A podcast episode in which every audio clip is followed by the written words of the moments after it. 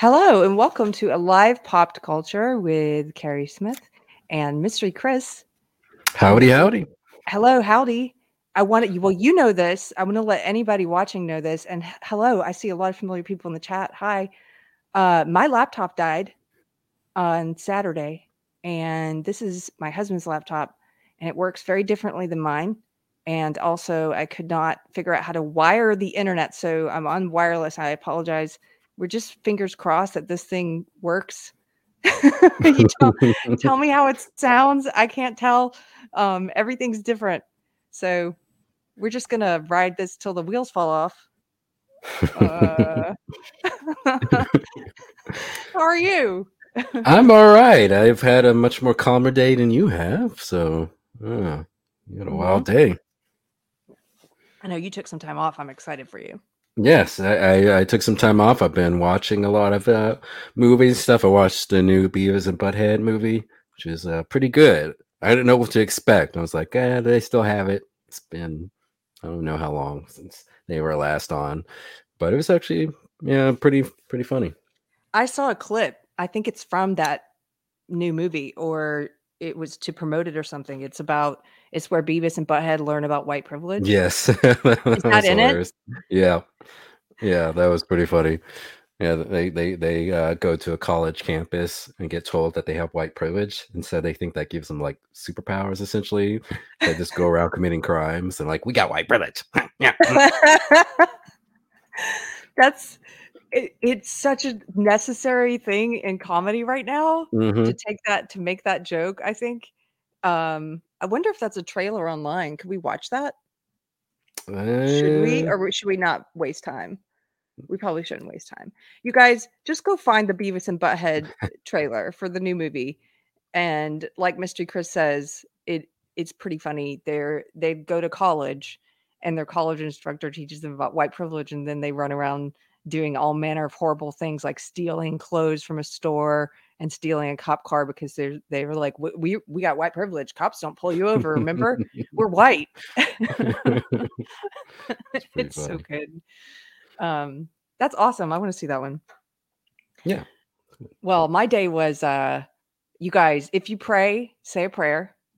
If you don't pray, uh do a push-up while thinking of me because the the laptop, it's only like, I don't know, it's not even 2 years old and it's a Mac and uh apparently my, they think my motherboard died just randomly, didn't spill anything on it, didn't drop it, nothing happened. It was plugged in one day and then it just turned off and it won't power. And so, anyway, long story short, uh, they said that MacBook in 2017 started doing this thing where they fused the data drive to the laptop so you can't extract any data if it dies. So, it's with some young 23 year old named Nate. I told Nate to have full confidence in him that he's going to throw a Hail Mary pass and figure out how to get all the data off it because I did not back things up because I needed to learn this lesson. So, anyway, thoughts and prayers, Kin says. Thank you. Well, the, the biggest question is will you be buying another Mac or are you switching to Windows? I don't think I want to buy another Mac, at least not one that was made after 2017. I mean, yeah, so serves you right for buying a shitty Apple product, says Ken. Well, thanks. Thanks. Yeah, I'm learning. Uh, perhaps your motherboard identifies as a father book, says Therese. That's pretty funny. Uh, yeah. Well, we'll see what happens. And then, you know, all manner of things. Uh, ran out of gas. My truck's been in the shop for almost three weeks. The truck that I bought that appears to be a lemon. oh no. and uh, you know, and then we have uh, had the plumbers here today, got an inspection, and then there's like some problem with the sewage line. It's all backed up. So my husband's out there with a roto rooter right now, being very masculine and trying to fix it himself. So uh, a lot of things happening in Shea Garcia. Anyway. Okay, that's it. Nobody cares about that. If it's your first time here, we don't usually talk about our problems. it's a therapy session. Cry I for help. Please help us out. Everybody's got these kind of problems. It's like nobody tunes in to be like, I want to hear your problems. uh, if it's your first time here, this is a live Wednesday night show that Mystery Chris and I do where we talk about pop culture and we just hang out with people and have fun on a Wednesday night. And it's on a new channel called Deprogrammed. If you like the content, consider subscribing. If you want to support us financially, consider doing that. You can do it at Patreon or Subscribestar or Locals. And I think that's it. That's all the announcements I need to make. So, anyway, on to the topic. Take it away. uh, so, tonight we're going to be talking about uh, Jerry Springer and the Springerification of daytime talk shows and how Jerry Springer in general influenced the culture because I've been thinking about this subject for a while now. Uh, I used to be someone who loved Jerry Springer and The Maury Show. Uh, in fact, when Jerry Springer really started getting popular in the late 90s, early 2000s, I'd come home from school every day and uh, heat up a Hot Pocket and watch it. And so now I associate Hot Pockets with Jerry Springer. And to this day, I haven't eaten a Hot Pocket or watched Jerry Springer. but it, it's always fascinated me uh, how popular that show once was and still kind of is. I know they don't make new episodes anymore, but they still show the reruns. Uh, Maury's still going. I think they just canceled him actually. But wow. Uh, yeah, these shows that have been on since the early 90s, like I think both started in 1991. So almost 30 years, really. It it really was a 90s phenomenon. And I know that Two Sisters and Some Yarn said she might show up tonight because she loved the 90s topics. And I know people really think of trashy talk TV as a 90s phenomenon. And when you suggested this, I hadn't really thought about it in a while. But you're right, it kind of died. Mm-hmm. And that and that begs the question, well, what happened? Because it was in the 90s, trashy talk TV was huge. I mean, that's where people got all their, I guess, their drama addiction filled.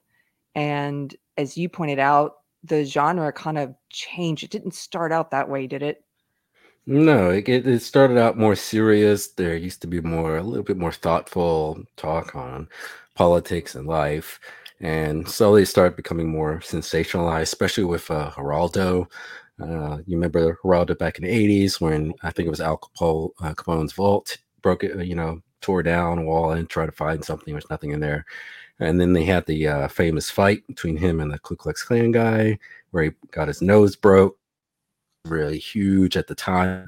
And so when Jerry Springer about in '91, he started off more of the serious type shows, which we have a clip show a little bit. His show was facing cancellation by '94. In order to revamp the show, they changing the topics to be more sensationalized, to appeal to a younger demographic. Because you have to remember, daytime talk show stuff was appealing to women. And so once they did you know, the topics, they brought in younger demographics. Other shows at the time started same topics. Jones did, uh, Williams, Ricki Lake. Uh, a bunch of them started doing very topics, you know, just as oh, there goes Gary you know, just as, you know, hey, you're back, uh, sensationalized Jerry Springer was doing. And I think that kind of ushered in the end of the traditional type of daytime talk shows. I know there's still, you know, Dr. Oz and Dr. Phil, I think both still have shows that are kind of open. But, you know, ever since then, it's really just been the view, and view knockoffs like the talk like I, I don't know, one of them has Sharon on or Bank. No, Vivica A. Fox. I'm a racist. Mm-hmm. Uh, and so a bunch of shows are all just the same thing. On the table, just yapping about something. Yeah. I so you I think it's because I'm not wired on this laptop. It doesn't allow me to do that, but you're breaking up for me, which probably means I'm lagging. So I apologize if you guys are seeing that. Um, I did catch most of that and I do. I, I, I wonder. I think it, when we were talking about this, I wonder if the reason it kind of shifted is because they saw their ratings skyrocket when they started getting trashier. that they found that look, this is an appetite people have, and so we're going to feed it because we want ratings and money and viewers. Yeah, definitely. Um, you know, like I said, it brought in that younger audience, but I think once the internet really came about, I think a lot of that audience shifted over. Younger people just leaving behind uh, women to watch a lot of those shows. So I think a lot of the Springer type stuff didn't appeal as much to that demographic. And now we have, like I said, the talk and all that other stuff but yeah, I think it was very desperate attempt to to bring in audiences, and didn't really work too much for the other ones other than Springer or Maury. Well, do you think that it's shifted that kind of? And I know you want to do a separate episode at some point about reality TV, kind of separating reality TV, like re, I put that I should put that word in scare quotes, reality TV, like Jersey Shore or all the real housewives and that kind of stuff separating that out from what we're calling the trashy talk shows but do you think that some of that maybe addiction or that desire to see that sort of drama and cringeworthy catastrophe got transferred into what became a booming reality TV market? Yes, and because I think a theme that we're we're seeing as we cover these topics for uh, pop culture is uh, the rise of reality TV show and really the I almost want to say democratization of I don't know communications where a lot of regular people are having more of a voice uh, but unfortunately, regular people are stupid and trashy. this sucks, but it, it's true because we went from, you know, say like MTV. We're going to do a whole show on MTV, but I've really been studying and think about MTV. And with MTV, we went from a culture that existed that celebrated musicians and directors, people who were producing things like artistic endeavors. If you, you know, I I, I count them as artistic art, uh, but they were producing these things, and you know, people would talk about their lives and stuff, and it got a little bit more um, gossipy as the '90s, you know, uh, went on with Michael Jackson and OJ and others, but we kind of shifted from that to focusing more on just regular people through reality TV and ultimately through the internet. You know, these so-called influencers and other people who many of them, not all, but many of them produce nothing of artistic, you know, uh, merit. They were just people who were just being themselves and expecting to get fame and fortunes for just existing and not really producing something that a lot of people found of value even though there are people who do find a lot of stuff value valuable but mm-hmm. uh, I, I, do think how we have shifted you know um, from a celebrity type culture you know that kind of looked at these people as being more elitist you know or are existing in a more high culture and now we've kind of everything's been collapsed into a lower culture and this is what kind of like what oh so much of the media that's being produced is coming out of just appealing to the lowest common denominator well yeah i think well one thing that happened with this what you're calling the democratization of media and and content and stuff like what we're doing and youtube and podcasters and all this stuff instagram instagram mm-hmm. influencers mm-hmm. things like that is that people shifted a lot of the obsession that they would have. I think that sort of parasocial relationship that they would have with celebrities, movie stars, it, eh, over to just average people who started create putting stuff out there because now every anybody could do it. Anybody could start an Instagram feed or start a YouTube channel or start a um, a podcast, and so mm-hmm. we've definitely seen that. What you got me thinking about was also how when you talked about how at the beginning of Talk TV, there was more legitimacy to it like they were trying to uncover actual stories and Geraldo you know was was covering more newsworthy topics and then it just devolved into trashy like who the dad who's the father um and fighting and stuff on air mm-hmm. and and that made me think about YouTubers because I think we could all think of maybe a few examples of people who started off doing a certain kind of content and then next thing you know all they're doing is drama tubing like just trashy attack videos and starting feuds with people just to get attention. I've even heard about people, uh, two different content creators who started a fake feud with each other just to get attention. Isn't that I mean, crazy? That, well, that's like a lot of rappers. After the Biggie Tupac stuff, after both of them got shot by somebody, a lot of rappers were faking feuds between one another in order to sell, you know, albums and yeah, it, same thing with reality TV too. So much of reality TV is fake, like we were mentioning last week, where the conflict is completely scripted, and so conflict sells, and here we are. Yeah. Well, do we want to start? What do we want to start with? Some articles? We want to start with some clips, just to give people. If there's any, if there's any um, z- uh, Zoomers here or young millennials, you may not even be you may not even know who uh, some of these people are, Maury Povich or Jerry Springer. Am I right? They might be too young. Should we show them some clips? We show. I mean, I'm sure a lot of people. It depends. I don't know how how many young people were watching Jerry Springer because it, it got canceled in 2018. And I know there's still some reruns, and Maury just finally got canceled. But yeah, we'll we'll show clips regardless. Okay.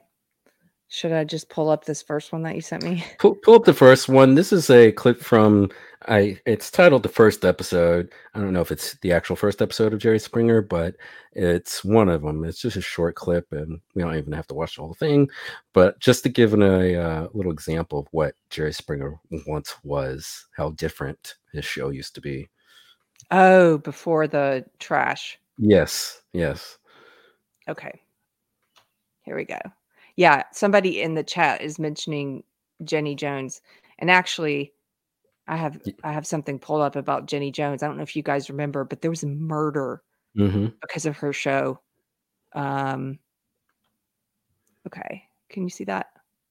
Uh, Not yet. See. Not yet. Might okay, be a little but, slow. Uh, I've got it queued. Let me just read so I don't get too far behind. Thank you guys for the super chats. Thank you so much. I'm going to read a couple of these real fast. Mario Trulio gives two dollars and says, "You already left one cult. Here's to leaving another." I'm gonna. I think he's talking about Apple, not my Christianity. Some people call my Christianity. That's when we were talking about Apple. Thank you, Mario. Thank you so much. Right, especially right now, we're like, ah, it's a crazy expensive day. Let's see. Blix says, "Hi, Keri. Oh, this is not a super chat, but I want to read this one. Hi, Gary. You fellow Austinite, what is the best memory of old Austin? Like what place, dive bar, obscure hole in the wall, etc. do you love or miss about Austin? Oh man. Um, well, on Congress Avenue, there used to be just a ton of these mom and pop sh- stores. And I actually ran into the other day. Um, oh, right before I saw you for the party this weekend, I was uh, uh, walking downtown and I ran into this this this old gay couple, these old guys. They used to run a shop called the Turquoise Door, and I don't know, they must be in their seventies. Their name and their names are uh, like Jerry and Terry. Their names rhyme. Anyway, I ran into them. They, their st- their store had to close down because the rent on Congress just kept increasing like ten times in a in a year it got to be insane. And the people who were renting and had rented there forever, like they had, and their store was beautiful. It's where I got these earrings that people always complimenting. I, they had all kinds of art from around the world, um, different handmade items from different artists, and they just had really great taste. And um, anyway, they got pushed out. Everyone got pushed out because the owners of uh, a lot of those buildings on Congress said, look, if you can't afford the rent increase, I can put a Tiffany's in here or a Starbucks and they can afford it. And so, um, yeah, turquoise door. That's that's the one. There's a lot, but that's the one I'll mention. It sucks. Do you have a favorite place that you miss? Um, I remember one of the Draft House used to be on uh, South Lamar, which was mm-hmm. more old, uh, old school. It was like an old building that they just moved into and made a theater out of. But now they tore it down and it's like some giant mixed use development place. So that's the Austin way. You know that big development downtown with the Target and I think maybe a Whole Foods or something. It's where that uh, field yes. used to be. Yes. Um, where everything used to end, and now there's just expensive condos and a huge parking garage and Target. And I don't know why that depresses me every time I drive past that. uh, Ken Lipson just gives a heart and five dollars. Thank you, Ken Lipson. Thank you very much. Um, let's see. And then Dangerous Ret is here. Hello, Dangerous Ret. They said, did daytime talk shows psyop generations of women by promoting bad behavior? well, it's funny. I was uh, before the show, as I was reading an article on uh, Maury, and apparently Chuck D, the lead singer of uh, Public Enemy, had tweeted out some time ago um, accusing the government of funding Maury in order to put out, you know, all these blacks accusing each other of being illegitimate parents, whatever. Oh, wow. Yeah. And I was like, it's like, I don't think the government really needs to, to fund Maury. I think the, uh, sadly, there's a, a, plethora of people to choose between and a hot to watch that program. Chuck, Chuck D is right some of the time. Mm-hmm. He's someone that I still like because sometimes I think he nails it, and other times I think he's a bit of a conspiracy theory theorist. But who isn't these days? Yeah, well, yeah, yeah. a lot of those old school black Muslims are pretty, uh, pretty based on certain issues. They still don't like white people, but you know, past that, you're like, okay, that, I can look past that. Not the white people. Ken Lipson for $5 says, I think you're onto something here. This is a great topic on how we got to where we are. Next topic should be Gamergate with Gary from Nerdrotic. Oh, you know what? We do need to do just a Gamergate expose because that was something I was totally wrong about. And once I started doing research, I did a lot of research on it after I started leaving social justice and just realized how bamboozled I had been. Um, that's a great topic. Thank you, Ken. Okay. Let's see. I'm going to put this on the screen. Okay, kids. See, look, you know this is for the trashy uh, portion to start. Hi.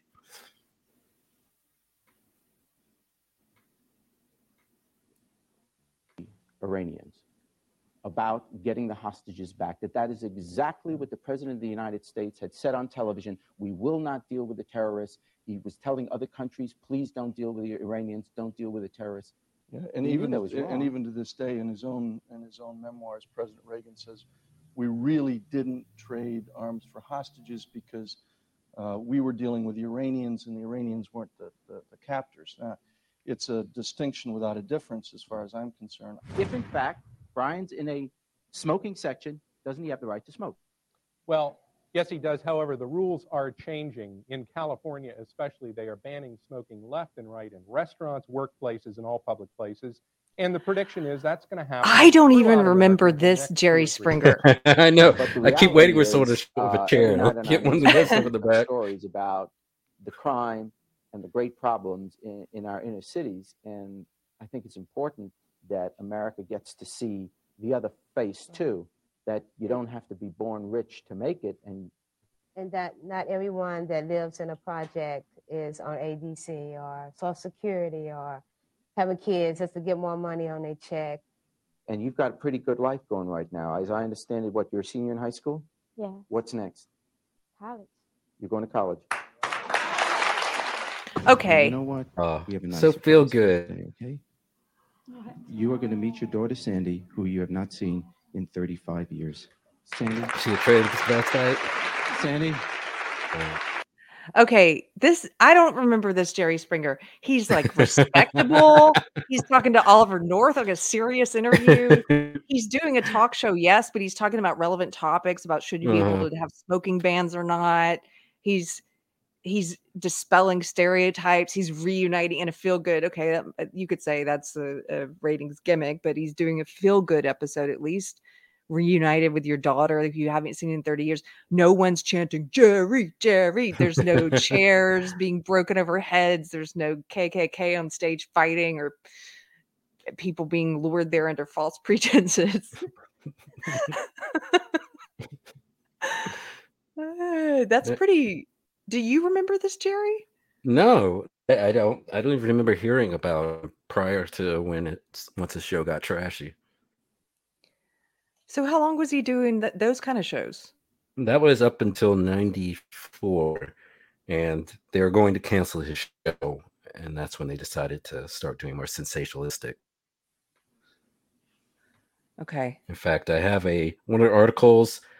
I only want to read the portion where it talks about uh, titles. Okay. I'm on the on. Um, but if you could pull up the article, let's see which one is it. Is that a landline? Uh, yes, it is. I'm visiting Oaks, and they still have a land. Isn't that crazy?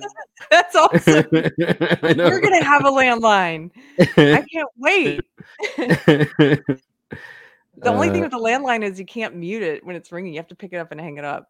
Yeah, uh, let's see, which it was. I think it's the second one. Trial. Let's see. I'm trying to my email. I sent you. The what is it? Is it the end of civilization? Second one. Uh, the Jerry Springer effect. See that? one? Okay. Oh, that's funny. I don't know if you know, but that's what I named the show today. Let's see. Okay, that one's coming Uh, up. You can start reading from it if you want. I'm gonna Okay, I'm, tr- I'm trying to pull it up. Why isn't it coming up? One moment. Here we go.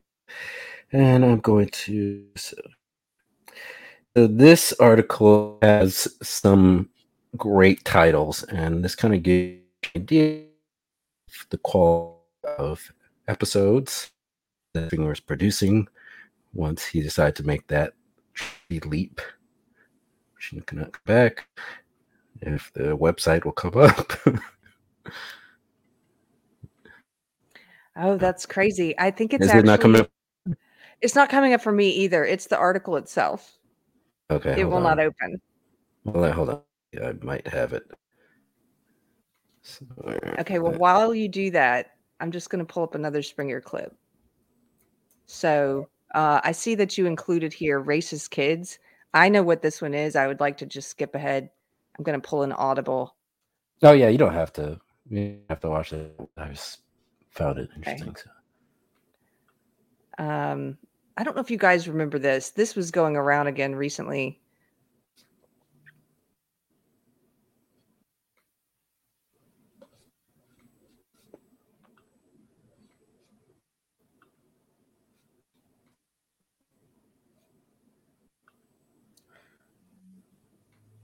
So the question now is, how do we deal with it? Because we do have to deal with it. One day these kids are going to grow up, and that poison is going to be spread.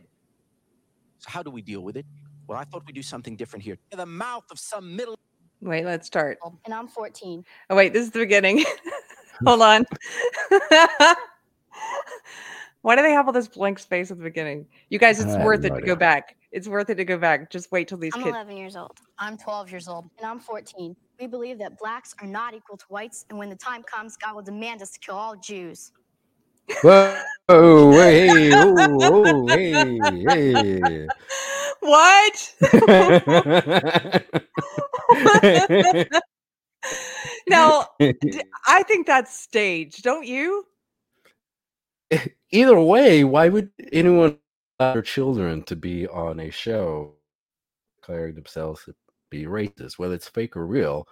I mean, I know this was before you know the internet was really big and before people could do research to find out who these people were, but still, you don't. Why would anybody want to put their children in that position, I, even if I just, racist?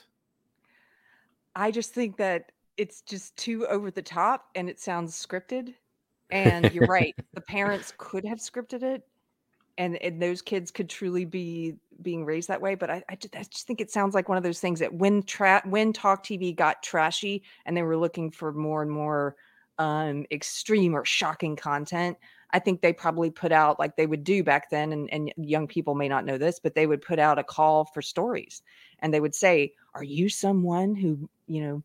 Believes what that girl just said like are you a racist who believes that God wants us to kill people of this race? Call us. And I think people just wanted to be on TV. I don't know. I don't know. It just seems there's something weird about that clip to me. Did you find your article? Uh, I found a little, uh, let me see. Pull it up right here. Go here. So I'm just gonna read this. Few uh, interesting titles. Uh, bizarre sex jobs.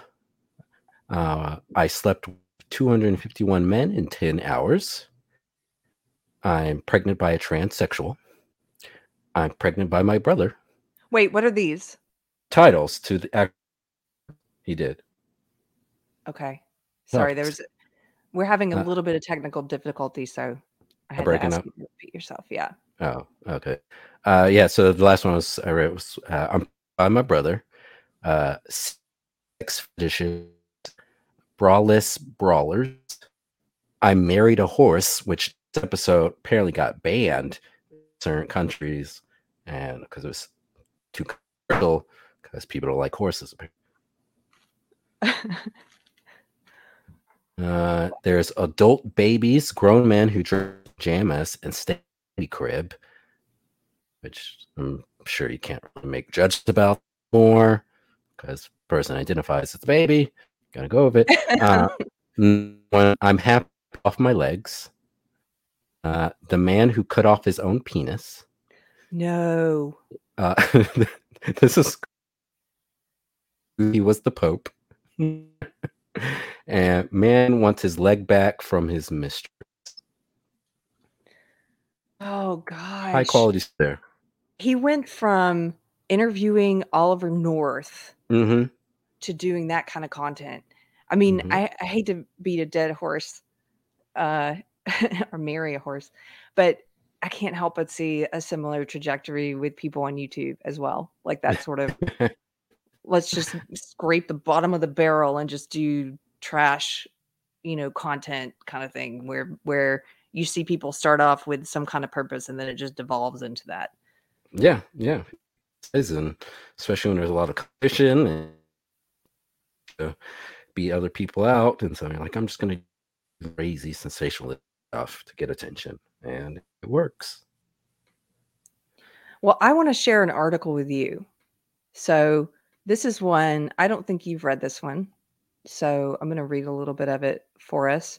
And this is also for people who maybe don't understand how culturally relevant uh, this was, how uh, big of a of a market it had, and how many people tuned in for this to get the drama, you know, feel like to get that kind of addiction.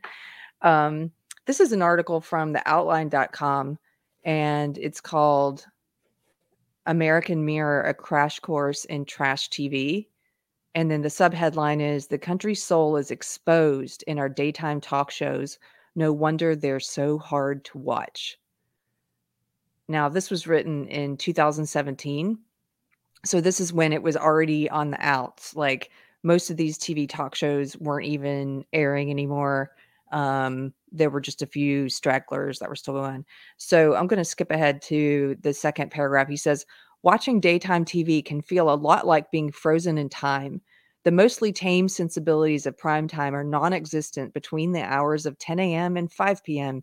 when shows like Maury, which has been on the air for 26 years, parade one dimensional representations of the black and the poor in between advertisements for questionable diet pills. The programming block is full of deadbeat fathers bickering with angry exes over child support and familial spats ranging from the mundane to the morbid and obscene. The Jerry Springer Show, a frontrunner of the genre that premiered the same year as Maury, for example, features guests getting into physical altercations during which the signature crowd chant of Jerry, Jerry, Jerry fills the air. The show is also shamelessly offensive. As recently as 2013, Jerry Springer ran a segment where two black men had to play basketball in competition over a woman. Sounds awesome. you think that sounds good? Here's a picture of bodyguards stopping a physical fight. I I'm bet you they trying. egged that on backstage, by the way. Um, Definitely. Uh, And even if they didn't tell, you know, you have to do this, you you know when you're going on a show what's expected of you. They didn't- they wouldn't even have to say, "Oh, you need to get a fight," you know, because you know this is what you do. Yeah. Daytime TV, the block of programming that airs after the popular morning talk shows and before the nightly news, developed in the early days of broadcast television as a home for shows catering to housewives tending to domestic duties at home. In the 50s and 60s, daytime advertisements focused almost exclusively on household chores, cooking, and women's needs. Shows like the courtroom reenactment series Day in Court and the game show Do You Trust Your Wife were early iterations of the type of pulp television series that are popular today. There was little in terms of scandal in this early era of daytime television. One controversial talk show host, Les Crane, caused a stir when he interviewed a gay man on the air. As Crane pushed the envelope of what was acceptable on TV, the same was occurring in the real world. In the 60s, the rise of the counterculture and a boom in protest movements brought a number of social issues into the public consciousness. The Phil Donahue Show, which premiered in 1967 with firebrand host Phil Donahue, tapped into that zeitgeist. Donahue made a point to bring on guests from emerging movements around the country, and the talk show is credited with introducing hip hop to television audiences in 1984. The Morton Downey Jr. show, which premiered in 1987 and ran until 1989, laid much of the groundwork for the type of brash, confrontational style of talk shows that we see today. Downey would chain smoke on air and incite fights between his guests. He was also ardently politically incorrect, coining phrases like pablum puking liberal, what to describe progressive thinkers. Never heard that. I don't know what that is. The genre of controversial daytime talk show peaked with the Oprah Winfrey Show, which premiered in 1986, with many of the same types of guests as Morton Downey Jr., and none of the aggressive conservatism. An episode featuring skinheads is thought to have caused Winfrey to change the tone of the show, drawing a moral line that many other daytime talk shows would gladly cross. So she was one that I do think stood out as like she was not jumping on this train like Ricki Lake and uh, Jenny Jones uh, Sally, Sally Jessy Raphael. Okay, I'll just read just a little bit more of this because I think this is a good history and background. By the time Jerry Springer came to air in 1991, a new dynamic had taken over daytime TV. Hungry for the ratings that outlandish and borderline offensive programming guaranteed, shows like Ricki Lake, The Jenny Williams Show, and Maury added a salacious twist to the popular talk show, inviting on guests who would be seen as oddities by conventional audiences at the time members of essentially any marginalized group, from poor blacks to single mothers to people who identified as LGBT. Okay, you can tell this person writing this is sort of in the woke area because they're talking about marginalized groups. I would also I would also add to this, and they didn't, but I would also add to this the KKK. The KKK are a marginalized group of oddities. like, what? like they're just Okay. And they were brought on the same reason these other people were brought on, which is for people to gawk at them and say, how could they live like that? Just like that racist kids clip that we just saw. Yep. Um, so it says that members of a marginalized, marginalized groups were brought on to participate in what amounted to televised freak shows. With Reagan's moralistic crusade still lingering in the public imagination, the 90s also found the nation in the grip of a full on culture war. Um, so here's some of the stuff about the he's sort of trashing on conservatives who were trying but he was saying that the conservatives launched a campaign to take the trash out of daytime television talk shows um and and so here let me see so it talks about how programs like Maury and Ricki Lake only got more popular, a precursor to the explosion of reality television in the early 2000s. So that's sort of what we we're saying is I think a lot of this trash, the reason why you don't see the daytime uh, trash talk shows as much anymore is because people are getting the trash from the so-called reality shows now. Um, daytime talk shows, colloquially known as tabloid talk shows, appealed to a curiosity about the human condition as well as the undeniable appeal of watching a car crash. In the 90s, terms like politically correct and identity politics were at the forefront of public discourse and bringing these conversations into reality, albeit inelegantly, captivated audiences. Jerry Springer famously brought on members of the KKK to argue with and eventually fight black activists. So it was like all circus. It was yes. all exposition. Uh, uh, um, sorry, exhibition. Like they just wanted to put on a a show. Like send in the clowns. Like let's bring on the KKK and a black activist group so they'll fist fight on stage very uh, voyeuristic in terms of people wanting to see more trashier people people who are giving into those instincts, you know, for violence and violence over, you know, sexual matters as well. It's just it's gross. Yeah. Uh, let's see. I have a article. Uh, I want a little bit from it. Now, by the way, this article I found, it's a socialist site. I'm a dirty commie, but I came across this uh, website when I'm looking up stuff for, for Springer, and uh, there's some good points raised in it until the very end. We'll blame it all on capitalism, of course. Oh. but, but surprised to find a uh, article on a socialist site that had a moral standing, which it, it's odd because in this article, this person like starts to talk about the absence of traditional values, you know, was present in Jerry Springer, but they believe that you know traditional values are stupid anyway. So I'm not. I'm very confused as exactly what they're advocating for, other than socialism. I don't see how that would improve society. Uh, but um, I'm going to skip around a little bit. Uh, so I'm going to start. So, uh, just first of all, the title of this it's it's a like you said, it's a socialist site called uh, Workers' Liberty, Reason in Revolt, and the title is Jerry Springer and the End of Civilization. Yeah, that's interesting. So I'm going to start with the third paragraph.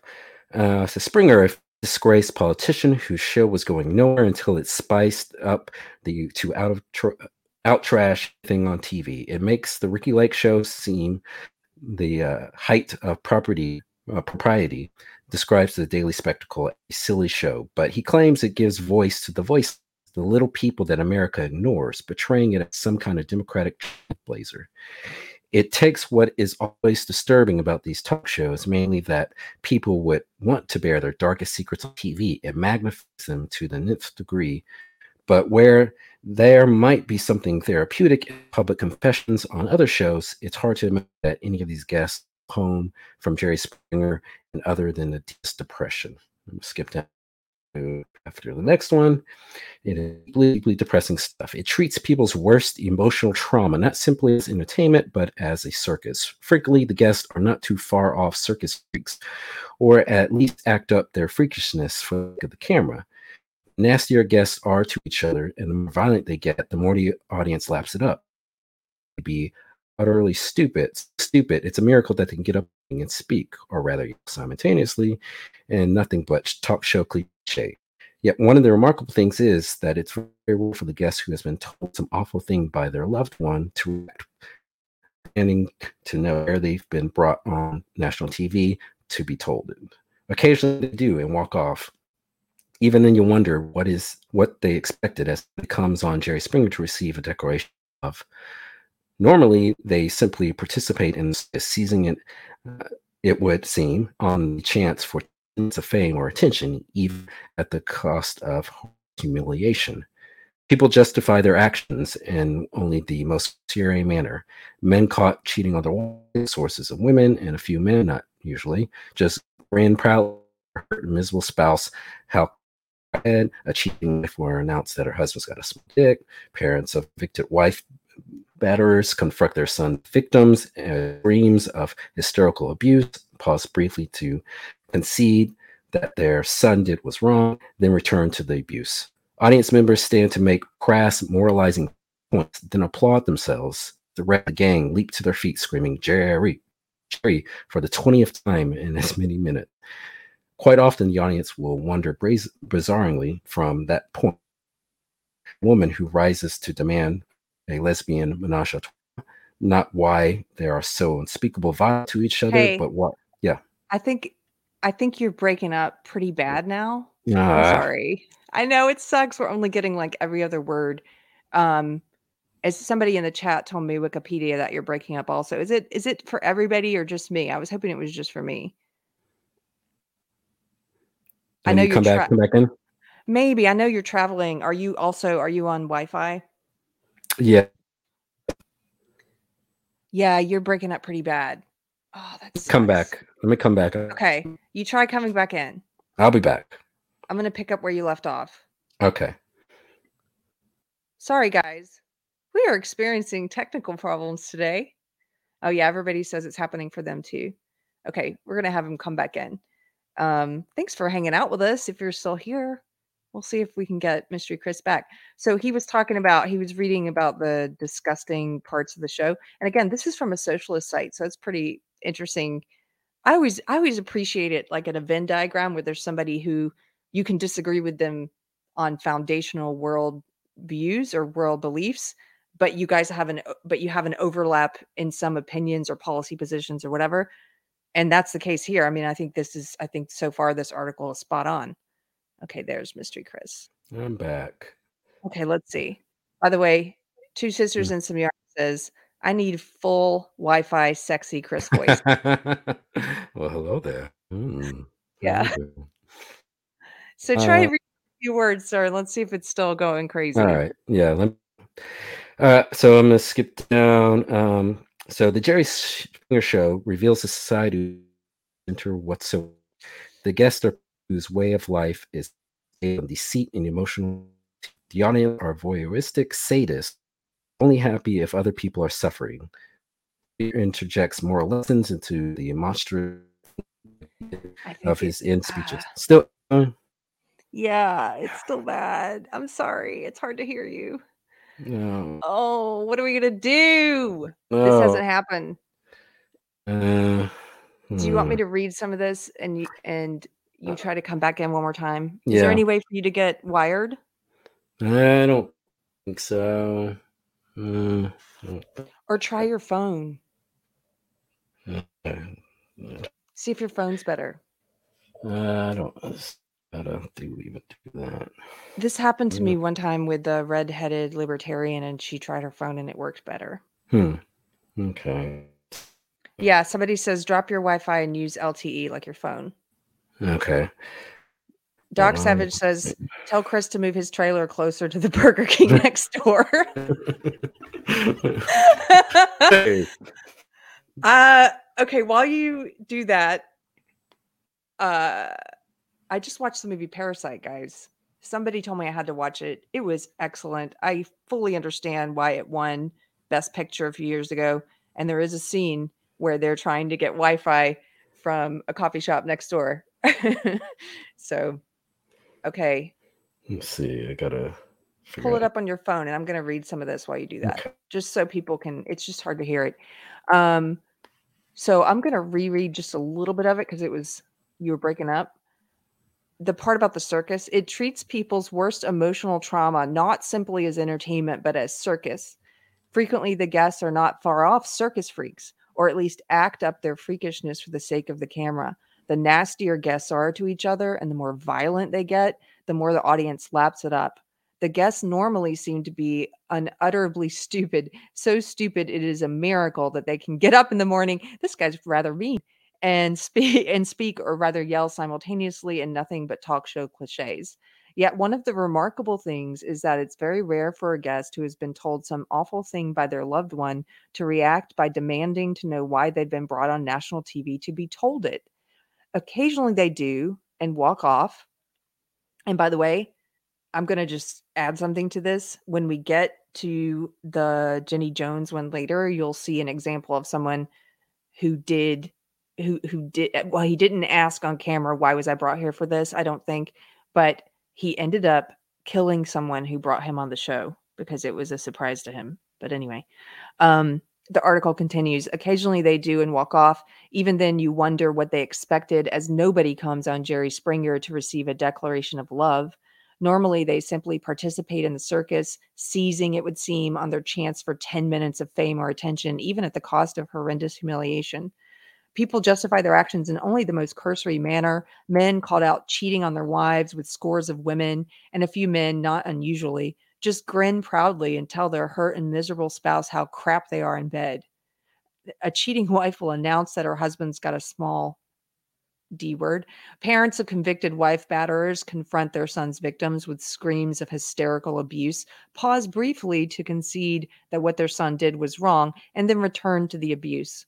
Audience members stand to make crass moralizing points, then applaud themselves as the rest of the gang leap to their feet, screaming, Jerry, Jerry, for the 20th time in as many minutes.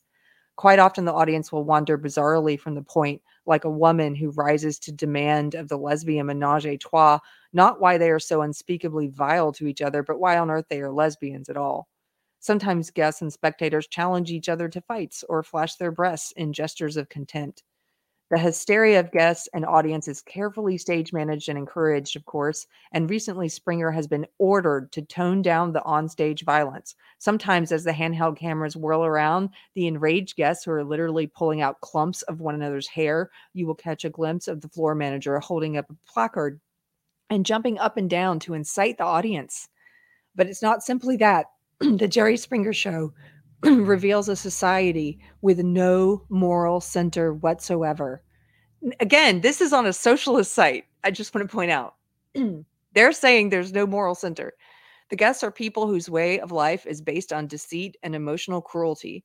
The audience are voyeuristic sadists who are only happy if other people are suffering. Springer injects moral lessons into the monstrous thing by his end speeches, but in the context of what has been encouraged and delivered, these are only the most blatant acts of hypocrisy. Yet the entire spectacle is bolstered by an appearance of moral principles. Okay, I believe Mystery Chris is back. Let's see. Hello, sir. Hello, can you hear me? Much better. All right. We don't have your fancy avatar, but we can hear your voice with no break. Good. Yeah. I'm trying to figure out all this. You know, I'm not good with technology. You know that. Um, while you were gone, I had to read the D word, and Adam Worrell is asking if I mean Democrat.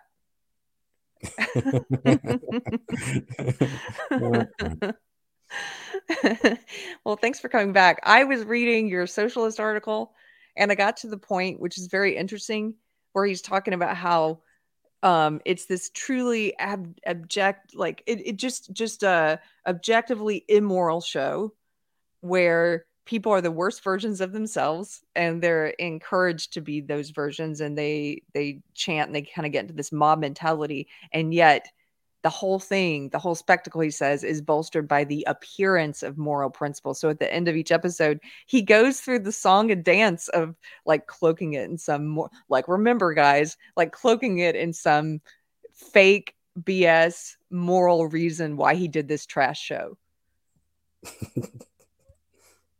what? Oh, sorry. I'm still trying to make sure I'm. It's, I don't know. Okay. This is weird. Anyway, keep going. Um. Well, okay. I'm going to pick up on that article then, if you want. This the part about is that the part you were leading up to? Uh, yeah, I was leading up to. Let's see where the paragraph that b- begins with throughout. What's striking?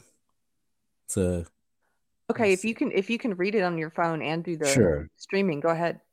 All right, do that. Uh, the core values to which Springer appeals again and again, despite the tell me if I, you've already read this part. Uh, despite the surface liberalness towards his freak show or old-fashioned conservative family ones. His guests and audience ostensibly share them. What makes them so angry is that these values have collapsed in practice. Their lovers are constantly unfaithful, no one can be trusted, and they have nothing to fill the void. It's the gap between how they think the world is and their actual experience which tor- torments them. And in the gap, you find over and over.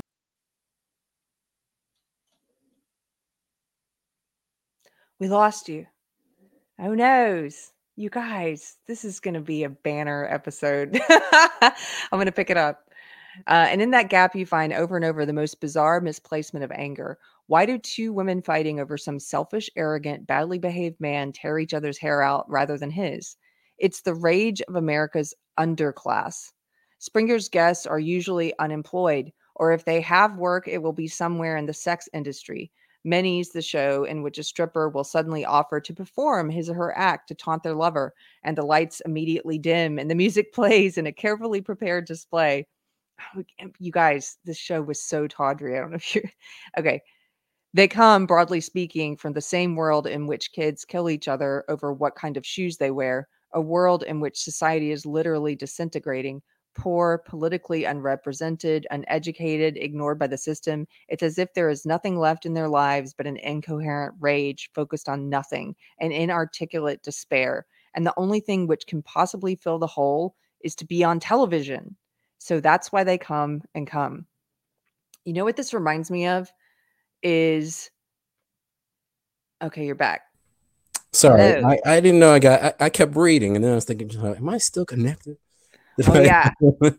well, I read the end of that paragraph, and do you know what it reminds me of is because it's talking about how why would they come on this show, tear each other's hair out, subject themselves to this, to being like circus freaks on trash talk show TV, and and it's talking about how they're the the in large part the he this socialist paper anyway is calling them the underclass, right? Um, but but he's saying it so they could be famous it's to be seen it's to be mm-hmm. on television that's the only thing that can mitigate this awful life that they're living supposedly um i think that that makes me think of what we're seeing in the news lately where you're seeing these copycat mass shooters mm-hmm. who are a lot of times young disaffected men um who uh, a lot of times are unemployed, the same way he's describing these people on Springer, um, who I think in some ways see this shot at fame, who have some kind of resentment built up about life in general and decide to go out in this way and to take as many people with them as possible to get that kind of fame because at least they're on television, right? There was a a true crime story I was listening to uh, today about a 14 year old boy who's about to stand trial as an adult. He killed a 13 year old. He stabbed her over a hundred times. And he had told his friends beforehand that he just he wanted to kill someone and that he was going to kill someone within a month and he would take them in the woods and, and stab them and he did and he did it exactly how he told his friends and one of the things that happened is because these are such young kids in this case um, you know, it was a 14 year old who committed the murder. It was a 13 year old who he killed. Uh, it's been, it, it, there are a lot of young people talking about it. So there's people all over Instagram and TikTok and, and I don't know what else the kids are using, but they're all talking about this case. And you would be surprised that some of the comments are attacking the murder victim and attacking her family and kind of holding him up as a hero because he's famous now. I mean, he's in jail awaiting trial. But I saw some of the comments were uh, things like, you know, damn, is that what I have to do to get famous? If you see a murder story, like someone murdered a classmate, and your reaction is, well, that might be a good way to get famous. Like, I don't know. It's just making me, I know this is a bit of a stretch, but it's just making me think of that, that desire to be seen by people, as many people as possible even if you have to subject yourself to mockery and depravity and being on mm-hmm. trash TV, or even if it means doing something truly evil to someone else. It, it all just speaks to this absence of meaning, you know, this kind of nihilism. You see all these people, you know, reacting in all sorts of ways that they think is going to bring their lives meaning, but are incredibly destructive to themselves and to the society in general. And I think this person, uh, who wrote this article, kind of gets to that point, even without explicitly saying it's nihilism. But towards the end of that paragraph, where uh, they talk about, you know, the despair and, and the rage that comes from it. And, you know, this not just for the people participating, say, on these shows, but the people who are really enjoying it. It's like, why, why do so many people enjoy this? What does that say about, you know, their outlook on life and humanity? Because I remember, you know, I used to, you know, love watching the Maury show, but then one day it hit me just how depressing it was thinking about like these poor kids, you know, with the internet, all these videos of their parents, their mom accusing five dudes of being their dad is going to be on the internet forever. And, you know, it, it, it was depressing thing about that, you know, this isn't just a few people, that this is representative of a larger group, a larger issue you know, society, but particular with, you know, blacks. And it was just very, very depressing. And I haven't been able to really watch the show since then. It, it is depressing. It is sort of that. Um, I wonder if a lot of people have that moment, if maybe it's, it's something that they're watching for that thrill, like Schadenfreude, right? Of watching trashy people like there, but for the grace of God go I, right? Like that sort of superiority of looking down at messy people but then having that moment of what am I? What does that say about me that I enjoy this? Right? Like, what does that say about society that it th- this kind of entertainment so popular? Right. Right. Yeah, it's very depressing. But this guy goes on, and that's all we have to read because you know the last three paragraphs he blames it all on capitalism, of course. Oh, social science. Do you want me to read that part or no? if you want to, if you want to like see how he somehow ties it into uh cap- capitalism. So I I had highlighted the um third from last paragraph uh, where he starts talking about the Roman Empire. oh my goodness. Okay. Because so far I'm on. I'm on page with this. So far, wait, wait, till, see how he uh, sticks this landing. okay, before here's the landing. In the Roman Empire, the circus, where gladiators fought to the death and enemies of the state were eaten by lions, fulfilled the role of keeping the masses happy. It allowed the audience to experience intense emotion, matters of life and death vicariously. The Greek theater, on the other hand, fulfilled the same function through invented dramas. Roman culture was more brutal and barbaric, at least in part because it was based on a more brutal and exploitative system. The Greeks had slaves, of course, but their society did not depend on the savage mass exploitation of slavery and of far flung rebellious dominions to the extent that the Romans did. A system founded and dependent on conquest and cruelty developed a cruel, bloody popular culture. Modern capitalism is like that. you know that's coming. the system of exploitation breeds citizens who revel in its decadent excesses. Oh man, this is a peculiarly capitalist type of excess in which even people's personal lives and disasters are a means for TV companies to make a quick buck. I mean, he does have a point. Yes, uh, but I mean, capitalism is just people who are have, are free to trade property. That's what it comes down with. And so, if you want to get mad at a certain company or person putting out these trashy things, then I think you got to get more upset at the people who are consuming things and ask, why is this a thing? Why are there so many people behaving this way? Why is there so many people who want to consume this thing rather than blaming the person putting it out? I mean, you know, go ahead. You're, this is we should clip that exasperated sigh with Keri. like I hear what you're saying. You're saying it's not a system of of trading things that is responsible. It's what people want to trade. It's what people want, right? Yeah. So it's our dark desires that fuel it. Like Yes. okay. Uh he continues, he says, um, he says emotions are even treated like a commodity. They're not literally a commodity in that, as far as I know, the guests aren't paid for their trouble, although they're flown in and put up in hotels. But it is the utter sacrifice of emotional life to the gods of money. And if not money, for the guests themselves, a tiny taste of what money can bring fame and the pleasure of having a lens pointed at you. I agree with that part. It gives a chance for people without a voice to experience, if only for a few minutes, doing what stars do show off to a mass audience. The program makers bank the traumatic result. So, in a sense, Springer is right about giving voice to the voiceless. The problem is that the disenfranchised underclass of American society don't know what to say when they get a voice. Is he condescending to them? They're too stupid to know. And the voice is manipulated and transformed into something ghastly. His show does so he's again, yes, he's he's basically this is what I think a lot of leftists do is they condescend to they're like these people, this these poor, disenfranchised, marginalized people, um, they don't have a voice and they're too stupid that to, they're easily manipulated when you do give them a voice. It's like, let me speak for them. that's kind of what that's kind of what I see a lot of leftists doing. Um, they take power away from people. It's like, dude, you're in the process of removing a voice from these people. And also, I think he doesn't want to admit that, you know, sometimes when people see bad behavior, they want to excuse it based on what groups those people are in. Mhm. They want to say, well, that's not really them. They're just, they're the poor voiceless and they they have a voice, but they're being manipulated. It's like, no, that person is really trash. Like, Yes, they- Some people are does, just horrible people. some people are just horrible people. In fact, being trash might have something to do with the position that they're in. Mhm. So I don't know. I'm going to stop sharing that.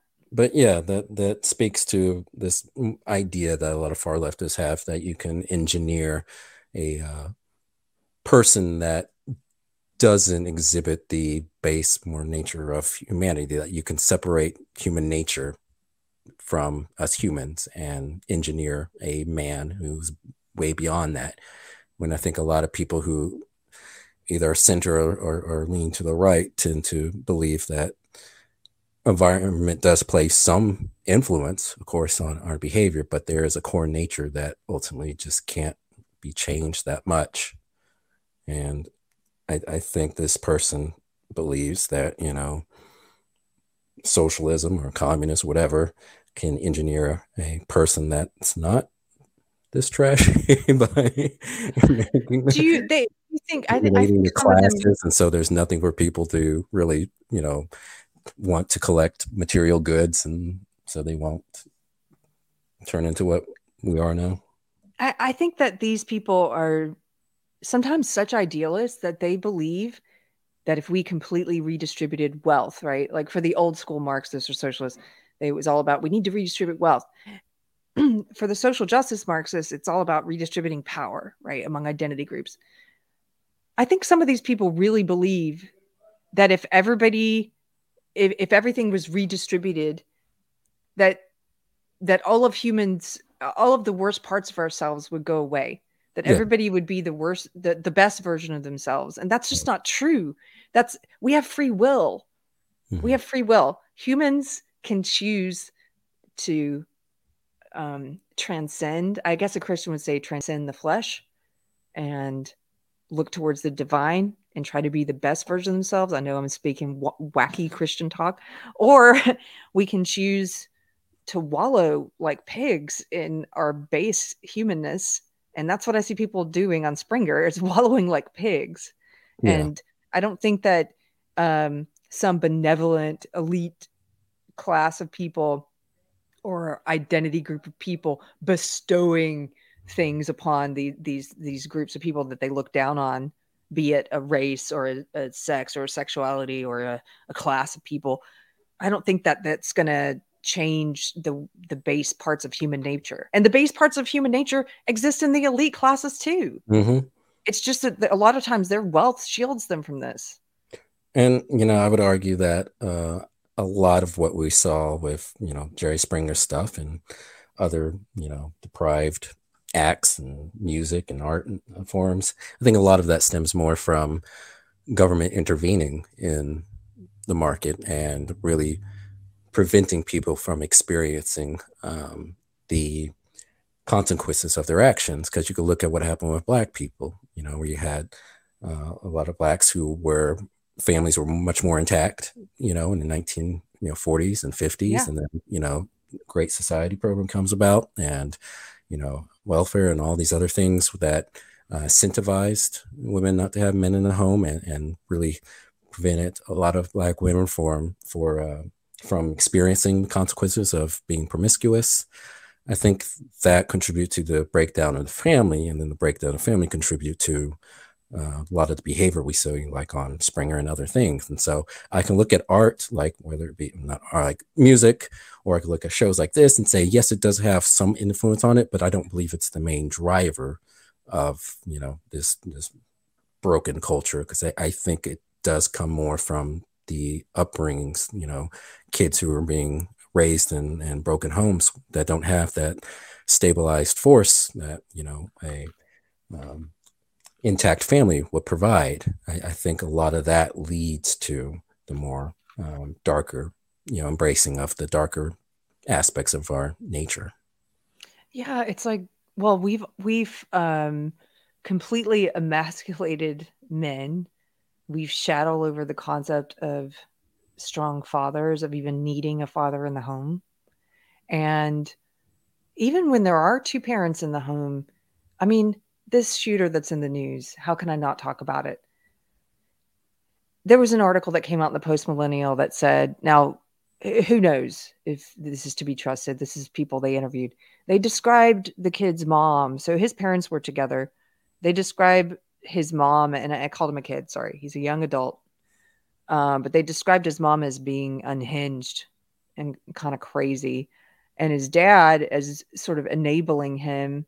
And even though he had threatened the family and they had had to call the police on him, Um, he should have been.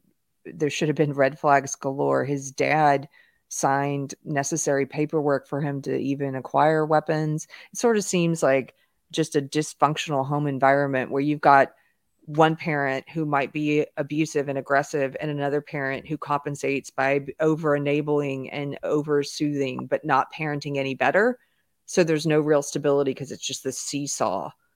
Um i don't know. I'm i'm in the same boat with with some of the people i've seen online in after this shooting talking about taking everything back to parenting. Like what have we done in this country? The concept of stable home environments you know it, we've sort of poo-pooed all all over all of it and we're just worshiping this god of narcissism and the self mm-hmm. it's like don't put your family first don't put your kids first put yourself first treat yourself right? Like and this reality show trash tv is all of that. It's just it's just selfishness on display. I did want to highlight in the chat i saw a couple comments and and i completely agree. Alan scott said you can be rich and still be trash. Mm-hmm. absolutely. Mm-hmm. absolutely. I mean look at jeffrey epstein. Um kardashians the kardashians uh he he says you can also be poor and dignified absolutely and then chuck davis gives a super chat thank you chuck and says i tune in and in a couple a couple minutes late, and the first thing I hear is Keri saying Chuck D is sometimes right, and I'm like, "Hey, girl, I'm always right." oh, I can't. oh, that Chuck D. nice. Yes, you're always right. How funny. Okay, if I missed any, I'll try to see. I know I we started off talking about trash TV, and I, I can't help talking about what's going on in culture and the the shootings and stuff. And this, mm. I don't know. We're just in a. Can I? Can we pause here on the Springer and can I just ask you, like, what do you think is happening? Oh, with everything, with the shootings and just everything. Everything. Like, what is this? What is the problem? Uh, like I said earlier, I think it's just nihilism. I think a lot of people don't know how to find meaning in their lives. And a lot of people who believe that life is so inherently meaningless that not only do they want to, you know, off themselves, but they want to take other people with them and to show everyone else how, you know, meaningless life supposedly is in their view. And I think it just, it all kind of, you know, reverts to people just feeling, you know, powerless. They're, they don't feel like they can really uh, affect change or, or, do something that really provides true meaning to their lives. And so they just act in these violent ways, very destructive, because it's easy to destroy. It's hard to create a lot of things, mm-hmm. but it's easy to destroy. And I think a lot of people just give in to that and, and think that's going to provide some some ounce of meaning when it doesn't. Yeah, I'm with you. And it's funny because we didn't talk about this beforehand, but that's where my head was at today, just about the conversation that is never had. Because whenever something awful like this happens the media publicizes it goes crazy the incentive is there for another desperate you know um, person who's stewing in resentment to do something similar and get attention for it. And the politicians the media um, the celebrities all start speaking about things that don't have anything to do with the root causes. they never ever want to have that conversation. No. It's never it's never about nihil let's talk about nihilism, let's talk about culture and and the way things have changed in the past 100 years. That's let's harder. Talk- it's harder and scarier because it's easy to go after the symptoms and say something like, "Oh, we're going to get ban guns. I'll, they'll, they'll fix the problem." But the problem is a lot deeper than that, and, and it's darker. Like, how do you fight against this rising nihilism in culture? That's a lot harder. It's a lot scarier to to think that there are a growing number of people who want to kill other people. And you can't legislate that, and we don't need politicians for that. And I would argue a lot of that, a lot of their policies have contributed to it, like we were saying earlier, with the you know great you know society program aspects of that that contribute to breakdowns of family. Yeah, and that's the frustrating too when a lot of politicians don't acknowledge how a lot of their policies you know affected that. You know, so they won't talk about how you know what I just mentioned affected blacks, but they they'll blame what's going on in the quote unquote black community on white supremacy and systemic racism. And they further disempower black people and make them feel like permanent victims who can't do anything for themselves, who are being mm-hmm. taken advantage of by this boogeyman. Yeah, and and the rage, kind of like what the guy was saying in the article. That's part of a lot of anger and rage, though, because I mean, if you're being told that you live in a society that is structured in a way to benefit people who don't look like you, that are exploiting you constantly, well, what ways are you going to act out? Hmm? If you're if you're told that the system is broken, you can't affect it, then you're going to get a lot of people were going to result to violence. I had um someone online today, a friend suggested, I thought it was great. I, I, was talking about some of this stuff, and he said that everyone should reread Mary Shelley's Frankenstein. And he's rereading it with his kids right now and said the the monologues from the monster are really revealing if you want to understand what motivates someone to want to take life or as many lives as possible or their own life. And did you see me post about this? No, I didn't. Chris? There's two quotes I wanted to read. One, I think this gets to the nihilism part or the hatred, the resentment at being that Jordan Peterson talks about. This is a quote from the monster in, in Frankenstein Cursed, cursed creator, why did I live? Why in that instant did I not extinguish the spark of existence which you had so wantonly bestowed? And then this is another quote I have love in me, the likes of which you can scarcely imagine, and rage, the likes of which you would not believe. If I cannot satisfy the one, I will indulge the other. The rage part. Hmm. That's what I think it is. Yeah. I think I think these I don't know. So much of this I know it seems unrelated. We should get back on topic, but the trash the trash TV and all of it it's just like I can't help but see things in terms of the decay of culture. Mm-hmm. When people ask me what this show is about out in the offline world, it's I it's not a political show. I mean, we will occasionally talk about politicians on deprogrammed, but we're not a I, I would call us a political show. It's more about culture and I can't help but see all of this stuff as interconnected, just like yeah, yeah, where we're at today and the crassness. You you said we should call this the springerification of everything. well, yeah, and, and I, I think that you know you and I, growing up in you know '90s and '80s, '90s today, we've been raised in a culture with a lot of entertainment that has made fun of, you know, quote unquote traditional values or family values and portrayed that as being antiquated, portrayed it as being stupid and wrong and goofy and even racist.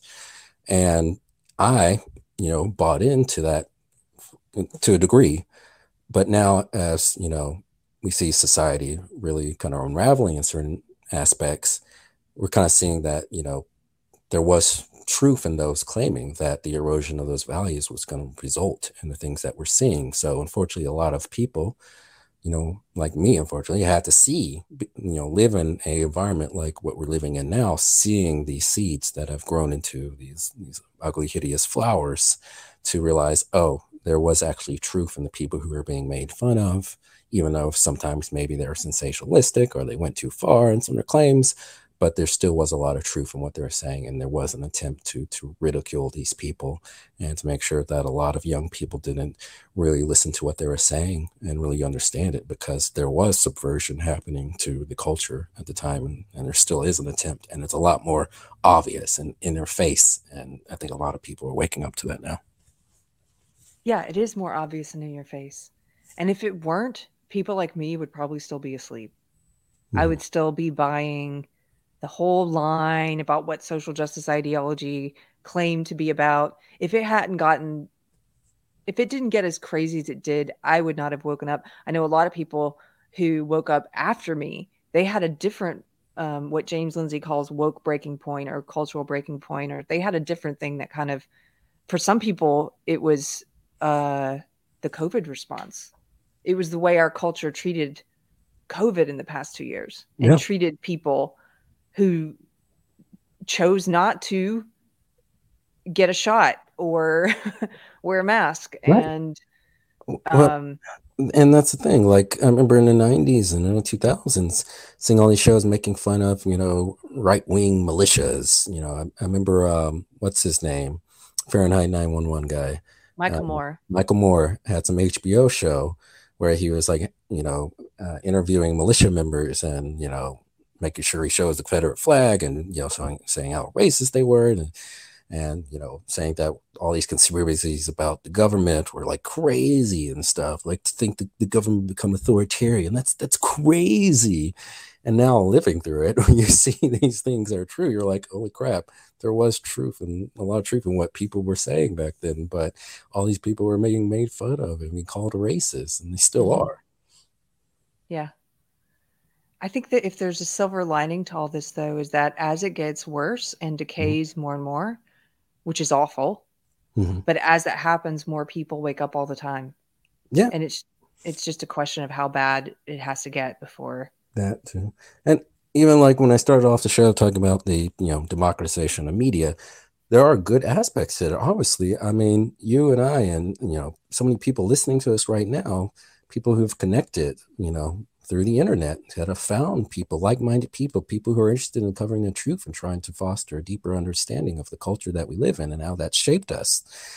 That's awesome. And that's great that that so many people have been brought together. I mean, how many people would know about, you know, the going ons and the uh, World Economic Forum and all these other things if not for so many independent journalists and, and content producers producing things that actually have substance in it and that there are there is a, a giant base of people who do want to listen to that that do value that it's not just you know dumb people who are running rampant everywhere on online and buying into a lot of dumb vapid things but there are a lot of you know intelligent people who are seeking to improve themselves and the, the Mhm. community that they live in I'm just smiling because I mean, technically, we didn't meet on the internet, but we did meet because of the internet. yes And yeah, I, I you're right. There's been so many positive things that have come out of this culture crashing.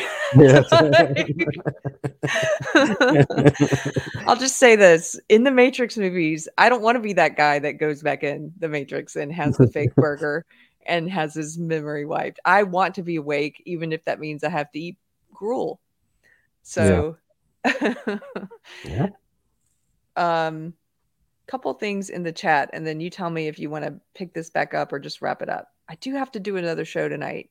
I did promise that I would be on the midweek hump with Shagsworth. So I'm supposed to go there next. Let's see. Um, two sisters and some yarn. Hello, lady. She gives a super chat and says, Why is all of this happening? Satan, prince of the power of the air. Now also let's dish 90 day fiance. yeah, nuanced. I love you. well, I happen to have a 90 day fiance article queued up that's related to the topic. Do you did you find this Oh. one? no bring it up Okay. Yeah. This is a interesting one. Now, I don't watch 90 Day Fiance, do you? no i've only saw like a portion of it when i was at a friend's house i'm like this is ridiculous Uh I think here we go. Let me see if I can find it. Um it been on for a few years, hasn't it? Well, I've never, I don't know. I've never watched it. I've watched some of the ones. Uh, there's one called Married at First Sight, which is, it's not about blind people. Um, it's Oh. about people who are, people who are, they date, they go do go through a round of speed dating in these pods where they can't see each other. And the premise of the show is, is it possible to fall in love with someone without knowing what they look like? and then they have a certain period of time to see if they find someone through the speed dating where they can't see each other to marry and then they have to commit to marry this person without having ever seen them. And then you follow them on their honeymoon. It's, it is trashy. And you see which ones make it. Do, you, do, do you remember uh, there was a show, I think it was like Celebrity Blind Date, and there was an episode that they had Gary Coleman on it, and like they're they, they matched him up to like some tall woman who had no idea who she was going on a date with, and so like they're interviewing both him and her before the date, and you know they interviewed him. He's like, "Well, I'm I'm just really lonely. I'm hoping to find someone, you know, fall in love and married." And then they interview her. She goes, "Um, yeah, I hope uh, the guy I'm meeting is tall. I hope he's handsome." Oh they went on the date. It was so sad. Like, Oh no. yeah. Uh, Coleman. Gary Coleman. Okay. This is an article. This is just for you, Two Sisters and Some Yarn. But actually, it's related to the topic. I found this. So it's an article from Daily Soap Dish. It says 90 Day Fiance fans are disappointed by trashy Jerry Springer direction that the T- TLC is taking the franchise. I just laughed at this because I was thinking, has it not always been trashy?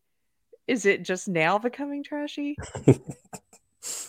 okay, let's see what the hot goss is. That's what the kids say. The hot goss. I'm kidding. Do they now? Uh, 90 Day Fiance Happily Ever After spoilers find that as the show resorts to fisticuffs among the pot house tackling Pula family members. What is this language? I don't watch the show. Pula family members and Angela Deem being Angela. Fans are growing more and more restless with the previously beloved franchise. Yes, drama is always a good thing and is what viewers glued to their screens for two hours each Sunday. But the but the show has strayed so far from its original format that loyal fans are starting to turn off their television in droves, guys. and then 90 Day Fiance Happily Ever After spoilers. Fans disappointed in Jerry Springer direction the show is headed. Next week, we will see Angela flash her newly engineered breasts in anger during the tell all as she continues to abuse her husband and anyone else who dare challenge her or her big, loud opinion. Previews for the reunion episode also show that Charlie Potthast will be on hand to challenge Andre Castrovert. Are these real names? Castrovert? these sound like soap opera names. Uh, to another duel, a duel, and no one will be surprised if the two continue what they started at Chuck's barbecue. Tammy and Mama Asaloo, Asaloo have what- what- also, what? also have fight face on as Tammy, as usual, goes after everyone in the cast. Next, please. This whole season has drawn ire from fans for its overplayed cast, seemingly fake storylines, and the simple fact that abuser Angela still has a platform. Could this possibly be the beginning of the end for TLC's juggernaut reality franchise? Many are threatening so on Twitter. And then we have some trashy tweets. I may be breaking up with 90 Day Fiance. I didn't sign up to watch a Jerry Springer type show. I don't want to see Angela's breast ever. what is this crap? What do you watch? Two sisters and some yarn. uh 90 Day Fiance. This show was something to watch last year during lockdown when there were no sports on TV. I've continued watching it and now it's as exciting as being stuck in traffic. It feels like the Jerry Springer show, aspiring actors who can't act. 90 Day Fiance. Dear TLC, some friendly advice. The teaser is supposed to make you want to see next week's show. Okay. it's basically people complaining that it's gotten too trashy. Uh, however, TLC isn't likely quivering in their shoes. 90 Day Fiance is still their highest rated series and is the most watched non news sports show on cable TV. With the summer season drawing an average of over 2.5 million viewers each week, 3 million viewers per week is the average when the show airs in fall, spring, and winter. The show does air year round. As one season ends, another starts with spin-offs often overlapping each other like Pillow Talk, Darcey and Stacey, and coming to the cable network for the first time, The Single Life. Uh okay. So anyway, that's it. I'm gonna stop sharing that now. I've never watched that show. It sounds like it's getting really trashy. Should I check it out? Do a, do a poll. then you'll get hooked. Uh, Two Sisters and Some Yarn says, "Oh, it's bad, so bad." That's where all the trash went, I guess. Reality TV. Uh, yeah. yeah. We'll cover it. We'll cover that. How about when we do a reality TV show uh, episode? We'll watch some episodes and then we'll talk about it on that. Okay, I have to plug a, a reality show that I think is actually good or better than most. I've mentioned it before, but I really like Love on the Spectrum. It's a show about autistic people dating and trying to find love, and it's not at least it it, it does not appear to be scripted or trashy in that way like all all what we know as air quotes reality TV. It's actually a docu series. Like they actually follow these people.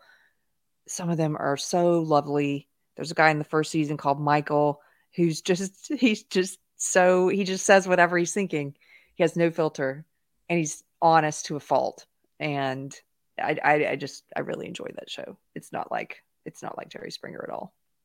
Is that the only reality TV show you watch? No, I told you I watched a season or two of Married at First Sight, Right. and that's pretty trashy. I mean, I, I guess it's not on 90 Day Fiance Fiance trash level, Mhm. but it's pretty crappy. Um, what I liked about watching it was it was a fascinating study of personality types. I thought, like, there was one uh, person on the first season who was seemed to be a raging alcoholic who was wildly inappropriate with different men um, who would engage in outright deceit not just of the audience but of herself. It was weird. It was one of those things where you're trying to figure out does she believe her own lies? I don't understand. It's almost like a window into personality disorders. So that one yeah i don't know that guilty admission. I watched i watched a season maybe two of that. I can't remember.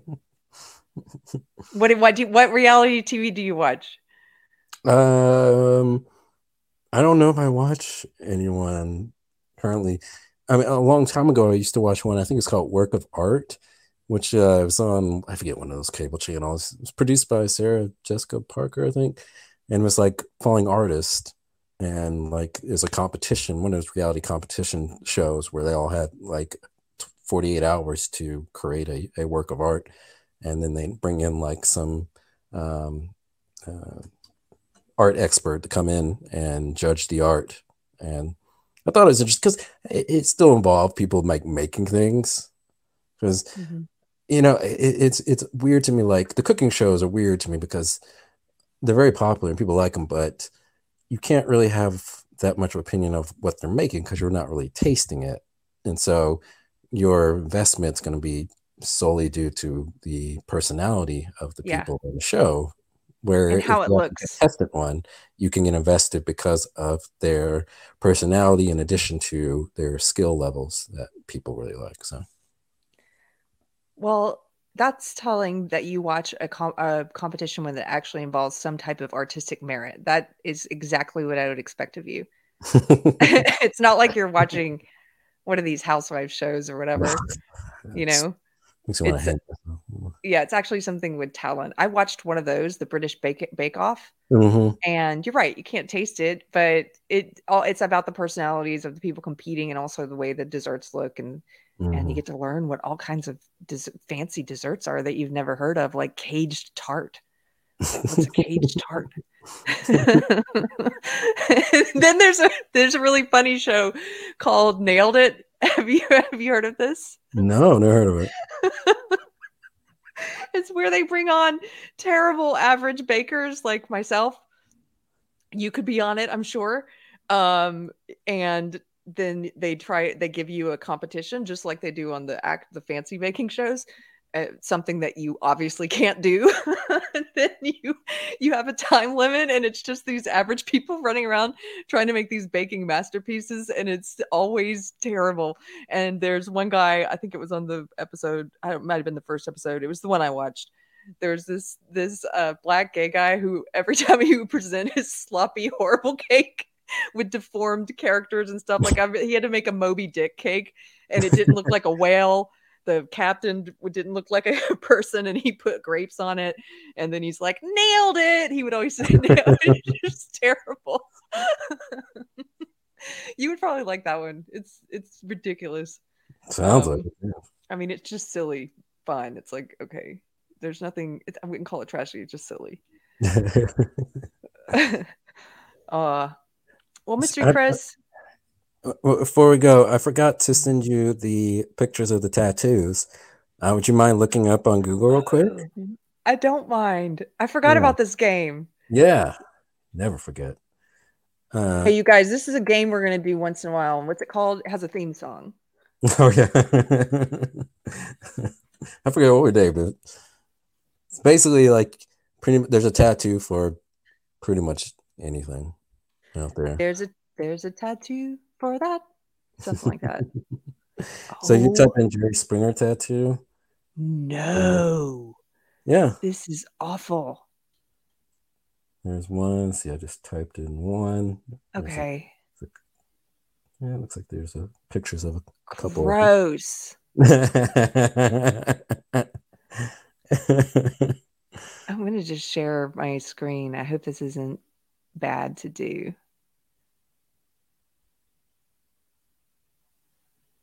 Oh, can you guys see this? Sounds very disturbed. Yes.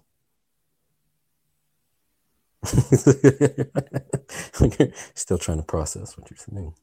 Can you see it? Uh, No? Nothing yet. There we go. It's starting to come up. You see that on the right? Yep. Uh, Look at I'm not that. gonna, I'm not going to click on that one. That one's awful. Disturbing. Uh, th- this is Jerry Springer on someone's bum. Oh yeah. Look at the one where he's taking off his head. I, I've been trying to understand what the Uh, person's saying. it's Jerry Springer taking off his own head. That's gross. I'm taking that off screen. I don't know what that is. And then uh, type in a Maury Povich tattoo. Why? Should I? Do it. Do it. Who? I think this should be some kind of personality test. Like, if you have a tattoo of Maury Povich, like straight to jail. Oh, clearly a pedo. Oh. oh, no. Okay. this uh, probably the first one that comes up is actually kind of well done. I've actually seen one of these before. I think you showed me one of these. This first one here on the right. You are the father. Straight to a mental institution. the, do not pass go. Red flag. Can't buy a weapon if you have this tattoo. It's coming up. It hasn't come up here on screen. Are you, did you share it? oh, it's not sharing? No. Oh, that whole time I thought we were laughing at it together. No. you see it? On the right? Do you think this person was on the Maury show and then they were not the father and they started to get a tattoo to celebrate? I don't know. Or maybe it's a hipster who thinks it's ironic. Yeah, that's probably what likely. A permanent ironic decision. That one on the uh, left, the first one, that one's actually kind of well done. That one says, You are the father. Yeah. Or you blank the father. You blank the father. What is The- this one? I throw it in. I don't what? know. You Whose are not the is that? father. It's like a black another- baby in the background, but this clearly this person's white. You see this one? is Is that on a leg? no. Nightmare. Here's a Judge Judy one. Mm-hmm. Oh, I have no. I have one one more. If you type in uh, Joy Behar, you know that woman from The View. No. Okay. Can you hear my housemate talking to Tiger in the background? Not really. Okay.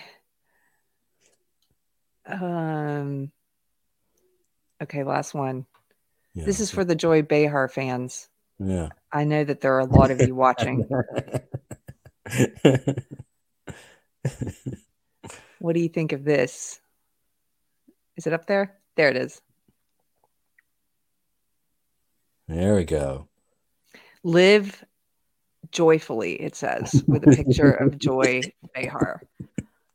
Did she pay someone to get Why? this? Like, who would volunteer to get that? I don't know. Oh. this is like that. We already did this in a previous episode, so we're not going to bring it up now. But that guy, the borderline personality disorder guy from Silent Live, who says he has Oh. Pete Davidson, yeah. Pete Davidson has a really awful Hillary Clinton tattoo, Right. which again, it makes me question your judgment as a human being. And maybe that should be a test of whether or not you get to own a gun.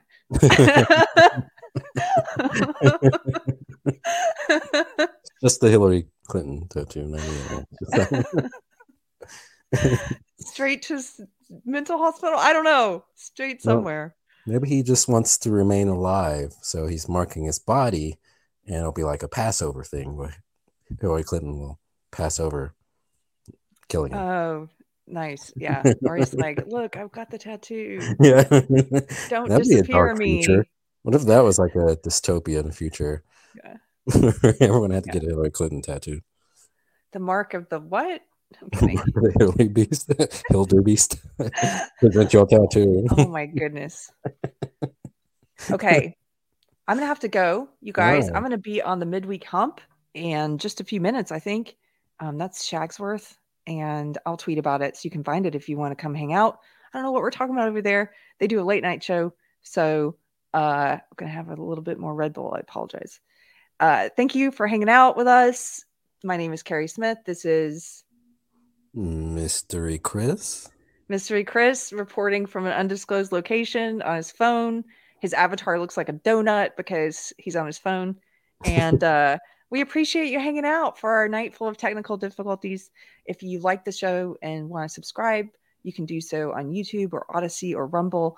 Um, if you want to support the show financially, you can do so on Patreon or Subscribestar or Locals. And if you want to join the book club, we are doing a book this month. Finally, we're bringing back book club and you can find out more info on Facebook in the book club group. And thank you guys. Have a good night. Don't get any bad tattoos. We'll talk to you later. Bye. Bye.